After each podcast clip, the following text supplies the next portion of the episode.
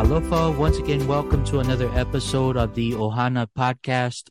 My name is Lima and I am your host. Thank you so much, guys, for tuning in and for supporting the Scattered Abroad Network. The goal always is to encourage and to provide lessons from the Word of God that will encourage our Ohana, that will build us up and will get us back on the right track. And today, really, the lesson is one that we really need to pay attention to, and that is loneliness in the church. Loneliness in the church.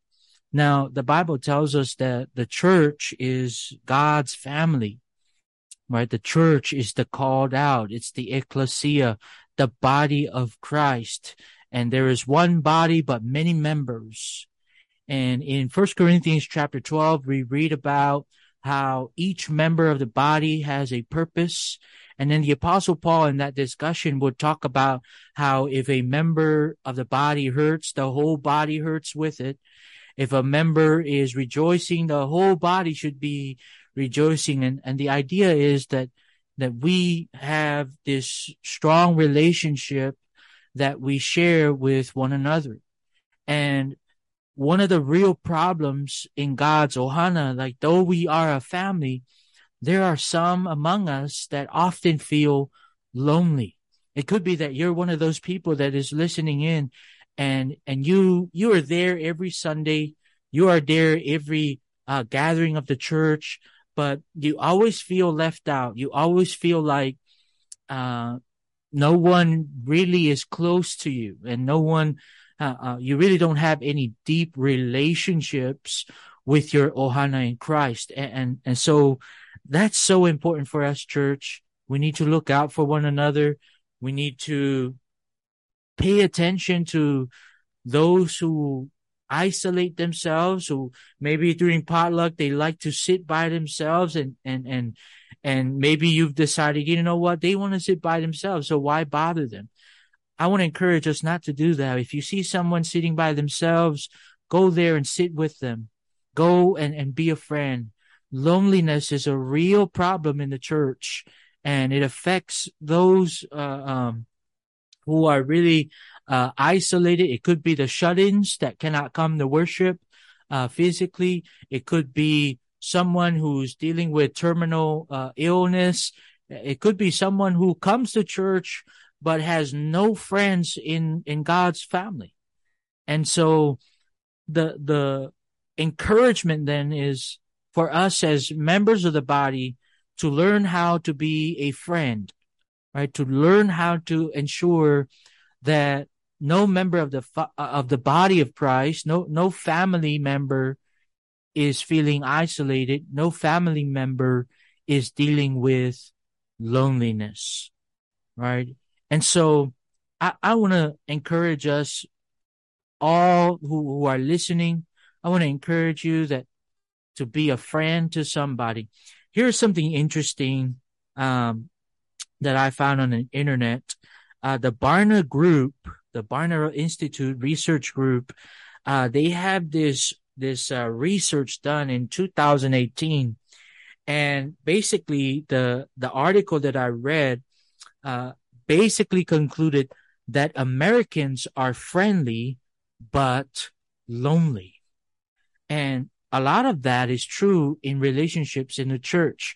Generally, we as Christians are good people, are friendly people. We say hi and we like to greet others, but it's often the case that our relationships within the church are not deep enough. Our relationship uh, on the church are, are very shallow uh, it's it's more like hi and bye, and we we don't have enough time with each other to develop friendships, deep friendships in the church. And so what, what is true in this research is, is true in Christianity. That a lot of Christians are friendly, but often they are lonely. The research in, in, in Barna goes on to, to point out that one in five adults regularly or often feel lonely. Notice that one in five adults. That's a lot of Christians in the church when you think about that. If your church is about a hundred people, that's a lot of people. Every, you know, every, every one in five person, every, every other, uh, uh, uh, every, in a group of six people, one of them. In a, in a group of 10 people, two of them. And you so on, so on and so forth. Right? And so let's learn how to be friends because we, we're good at befriending someone and sharing the gospel with them. But then what happens after they obey the gospel? Sometimes that, that relationship doesn't go any deeper. And so sometimes we have people sitting in the pews for 20 years and we don't know their hobbies. We don't know what they like, what color they like, what foods they like. We, we don't know, you know, the types of sins that they struggle with. And the reason why that is, is because we don't have deep friendships. And so to, to combat the loneliness in the churches, in God's Ohana, to, to help deal with that problem of loneliness, we Christians must learn how to be friends. The Merriam-Webster dictionary defined the word friend as one attached to another by affection or esteem. Another definition that it has, it says one that is not hostile. Another definition says one that is of the same nation, party, or group. The Cambridge Dictionary says a person who you know well and who you like a lot, but who is usually not a member of your family. And so you think about that family friend who, who is in your lives, right? That you grew up with them and, and they're in your life and you're in their life and you know so much about them, what they love, what they don't like, uh, their favorite color, their favorite food. You know everything about them. Right? That's the type of friend that we want to have in our lives. We want that friendship that's, you know, you want someone that you can count on, that you can rely on, someone that could be there for you. And so here's the question for us to consider then.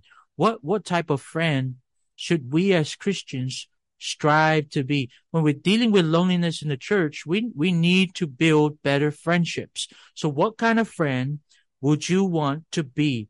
Let me suggest to us four main things in this discussion. Now you can add to this list and, and, and so on and so forth, but I want to give you four things to consider. What type of friend do I want to be? Uh, number one, I want to be the friend of God, right? You cannot help someone dealing with loneliness or, or any problem in their lives. You cannot be a really good friend to them if you are not first a friend of God. All right.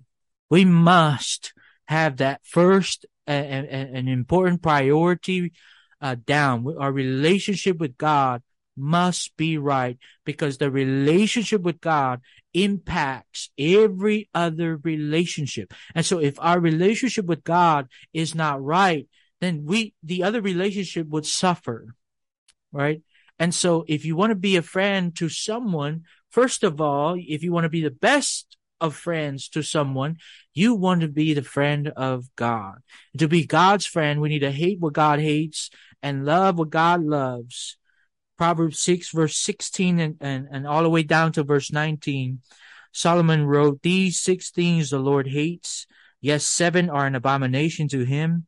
A proud look, a lying tongue, hands that shed innocent blood, a heart that devises wicked plans, feet that are swift in running to evil, a false witness who speaks lies, and one who sows discord among brethren. Notice these things. You can't be a friend to someone if you love these things, if you love gossip, if you love lying, if you love the idea of injustice or the shedding of innocent blood, if you love wickedness, you cannot help with someone's loneliness. You cannot be that friend that someone needs. You must first be the friend of God. And so you must hate what God hates. You must love what God loves. Psalm 37 and verse 28, the Bible says, For the Lord loves justice and does not forsake his saints. They are preserved forever but the descendants of the wicked shall be cut off. Notice that. If I want to be a friend to someone, a good friend, a friend that would help that person, I need to be first God's friend. I need to be God's friend first and foremost. To be God's friend, we need to hate what God hates, love what God loves. To be God's friend, we must obey God's commandments. Remember what Jesus said to his disciples in John chapter 15 and verse 14? Jesus said, you are my friends if you do whatever I command you. You want to be a friend of Jesus? Com- uh, follow what he commands you to, uh, to do obey what he commands for us to do in our lives. Here's another thing to consider. If I want to be God's friend, one, we, we already noted that we, we need to be hating what God hates, loving what God loves. We need to obey God's command if we are going to be his friend. And then third, uh, the third thought here is to be God's friend. We cannot be friends with the world right? You cannot be walking in the light and walking in the darkness. First John chapter one, verse five, the Bible tells us this is the message that God is light and in him there is no darkness at all. Right? And so John continues on that we are to walk in the light not in the dark. We can't be friends of God and friends of the world. Now, let me clarify this. You cannot be friends with God and partake in sin and, and befriend, you know, sinfulness in the world. Now, by all means, we should be friends with lost souls that we're trying to lead to Christ. But this is talking about not doing the sinful acts not condoning it or supporting it. We can't be friends with the world and, and be friends with God. James chapter 4 and verse 4, James concludes that thought that really starts from discussing why there are arguments and fights among Christians is because of their own lustful and, and evil desires within them. Well, in verse 4 of James 4, this is what James says. Adulterers and adulteresses, do you not know that friendship with the world is enmity with God. Whoever therefore wants to be a friend of the world makes himself an enemy of God. But you can't be the best of friends to people if you are the enemy of God. Right. And so first of all, what type of friend do we want to be? We want to be a friend of God. Secondly, we want to be a friend that is present, right? A good friend is always there in the good times, in the bad times. When you're rejoicing, they rejoice with you. When they're mourning, they mourn and hurt with you. A good friend is always there. In the Bible, sometimes Job's friends are heavily criticized by Bible students because of their misunderstanding and their theology, right? We, we all, we all don't like the fact that Job's friends question Job's righteousness because they really have the wrong premise of, uh, about punishment and the relationship of that with sin and righteousness. They thought that Job was suffering because he was sinful, right? And so they had the wrong theology. And sometimes Bible students would, would not appreciate Job's friends. But let's, let's get something down right though. Job's friends did a great thing for Job. In the time when Job went through the most trying times in his life, his friends were there.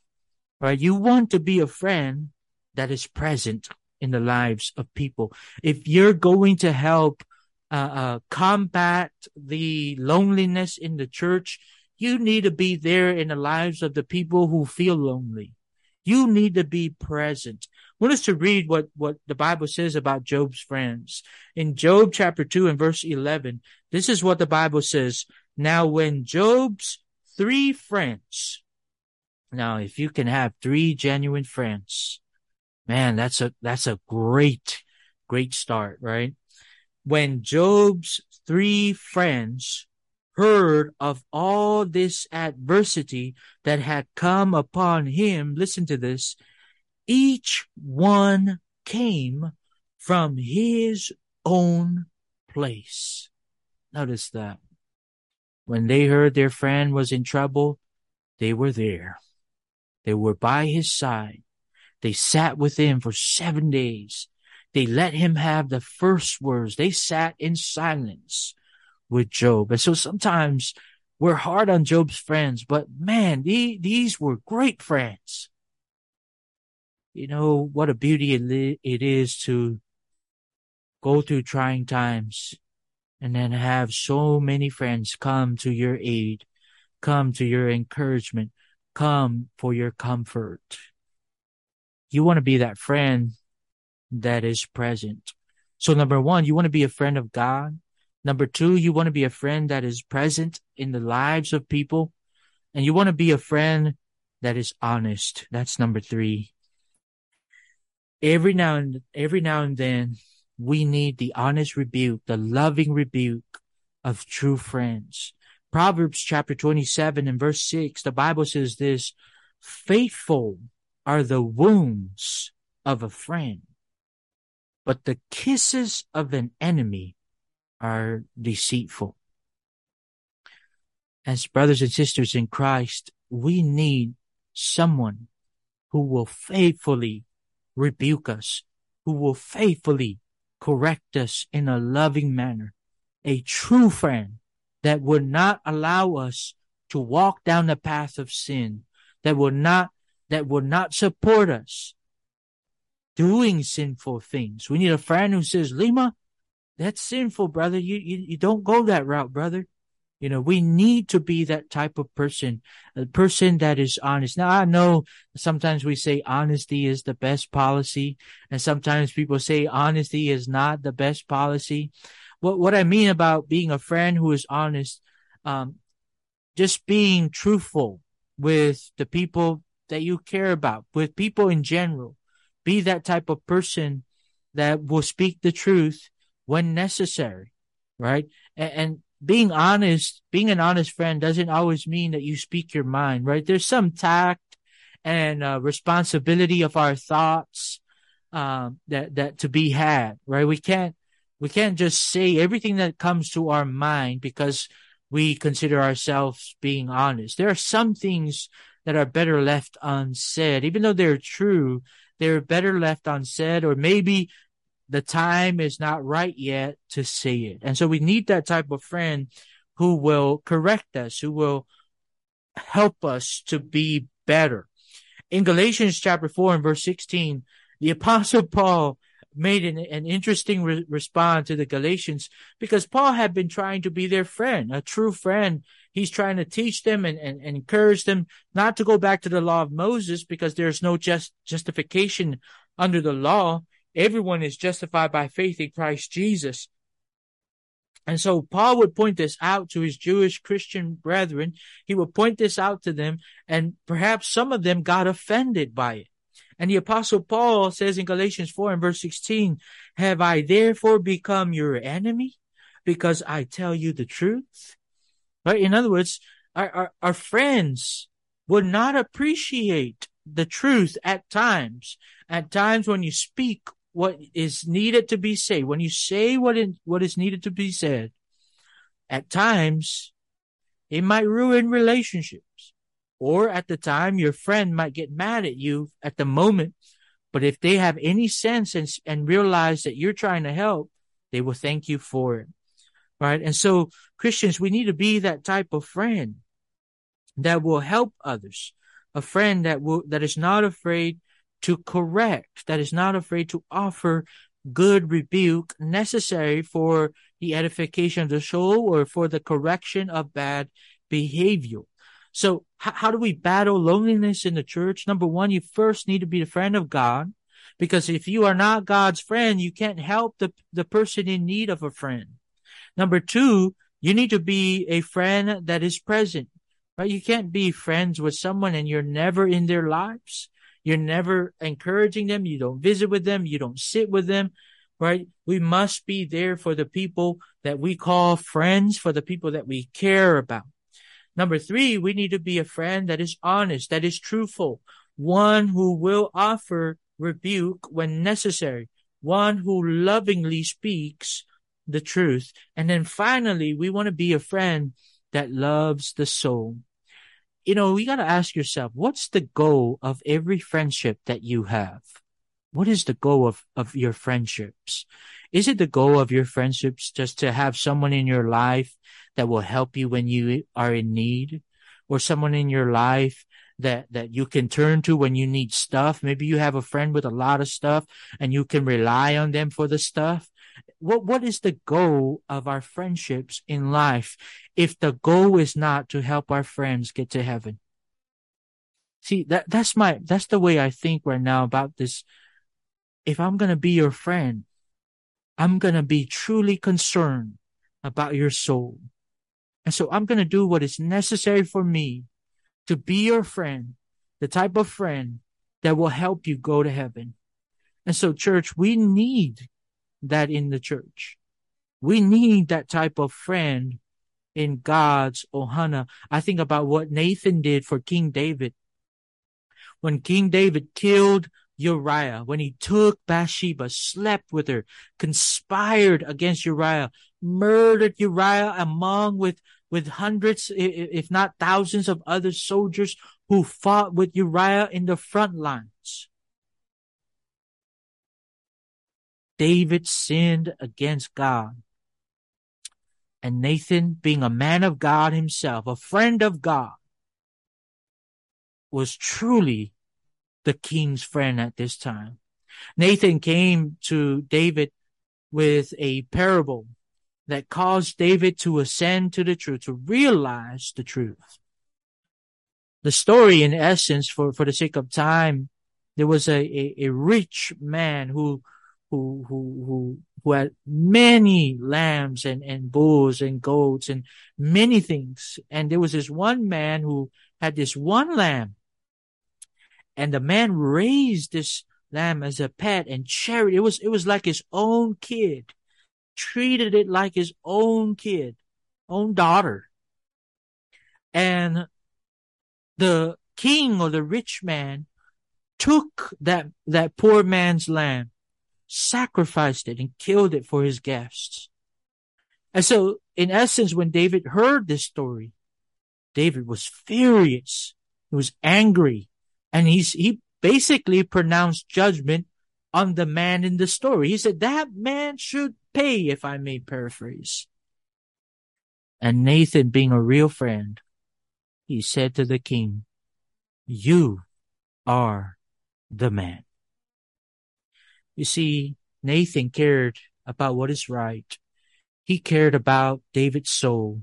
He was not going to let David you know, sit in sin and, and not realize what he has done.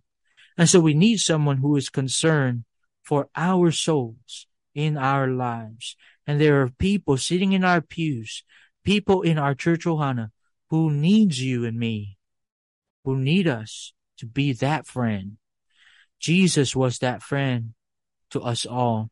In John chapter 15, verse 13 through 15, John writes, and Jesus is speaking, Greater love has no one than this, than to lay down one's life for his friends. You are my friends if you do whatever I command you. No longer do I call you servants, for a servant does not know what his master is doing. But I have called you friends, for all things that I've heard from my Father, I have made known to you. You know, Jesus while we were his enemies, he died so that we could be his friends. He died for his friends. He died for the souls of all, of many.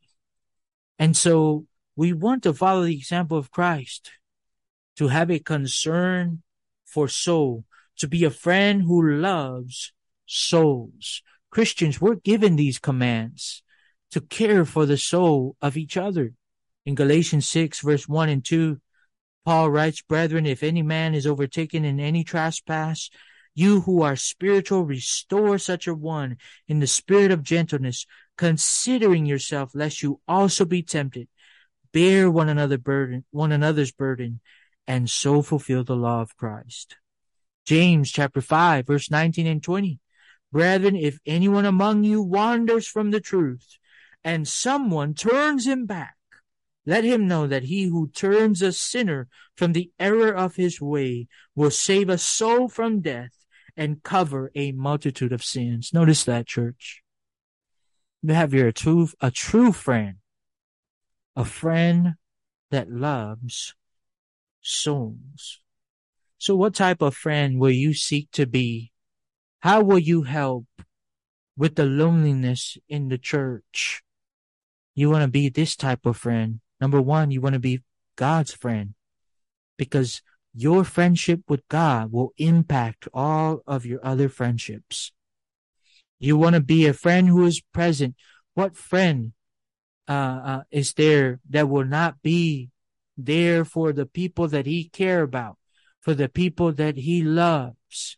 I think about Job's friend and how they are a great example to us. In a time of great calamity, they showed up. That's what friends do.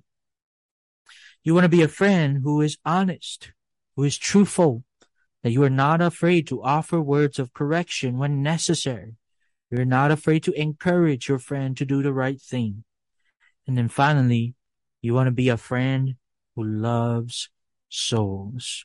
What is the goal of friendship if it's not to help all of our friends make it to heaven?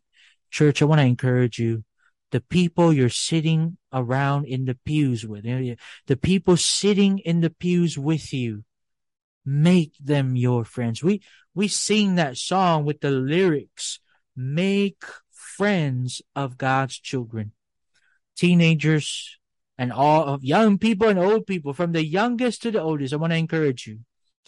The people that you join together every Sunday to worship God, they should be your friends. Now, if you're one who you realize that you don't have many friends in the church, it's time to make some. Be this type of friend to some person. Develop deep relationship with God's Ohana. Thank you so much, guys, for tuning in. I hope this lesson was encouraging to you. All glory to our Father in heaven for his word and for his encouragement. Until next time, God bless you. Aloha and mahalo.